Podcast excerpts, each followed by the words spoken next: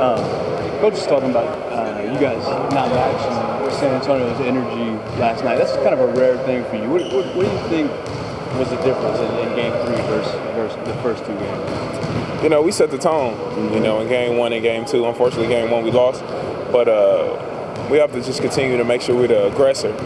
You know, and keep our, our foot on the gas gas pedal.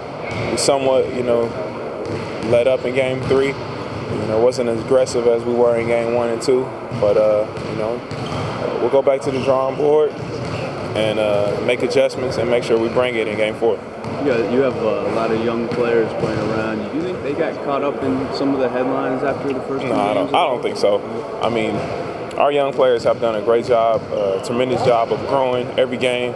You know, this season, uh, and you know, paying attention to detail and, and making sure you know they're uh, in the right place at the right time and doing the right things on both ends of the floor.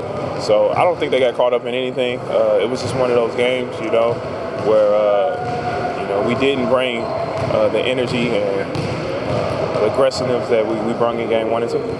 No, uh, Steph sounds like he's going to be a game time decision, but what kind of confidence do you guys have in, in Jarrett if, if, he has to start things off for you guys? Jarrett's played eight years in this league.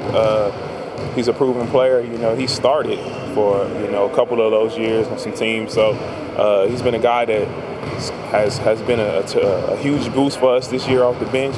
And if he's placed in that starter role, uh, I'm sure he'll be able to, you know, uh, fill Steph's shoes. But it's going to take a collective effort, you know, if, if he's not ready to go. There's been some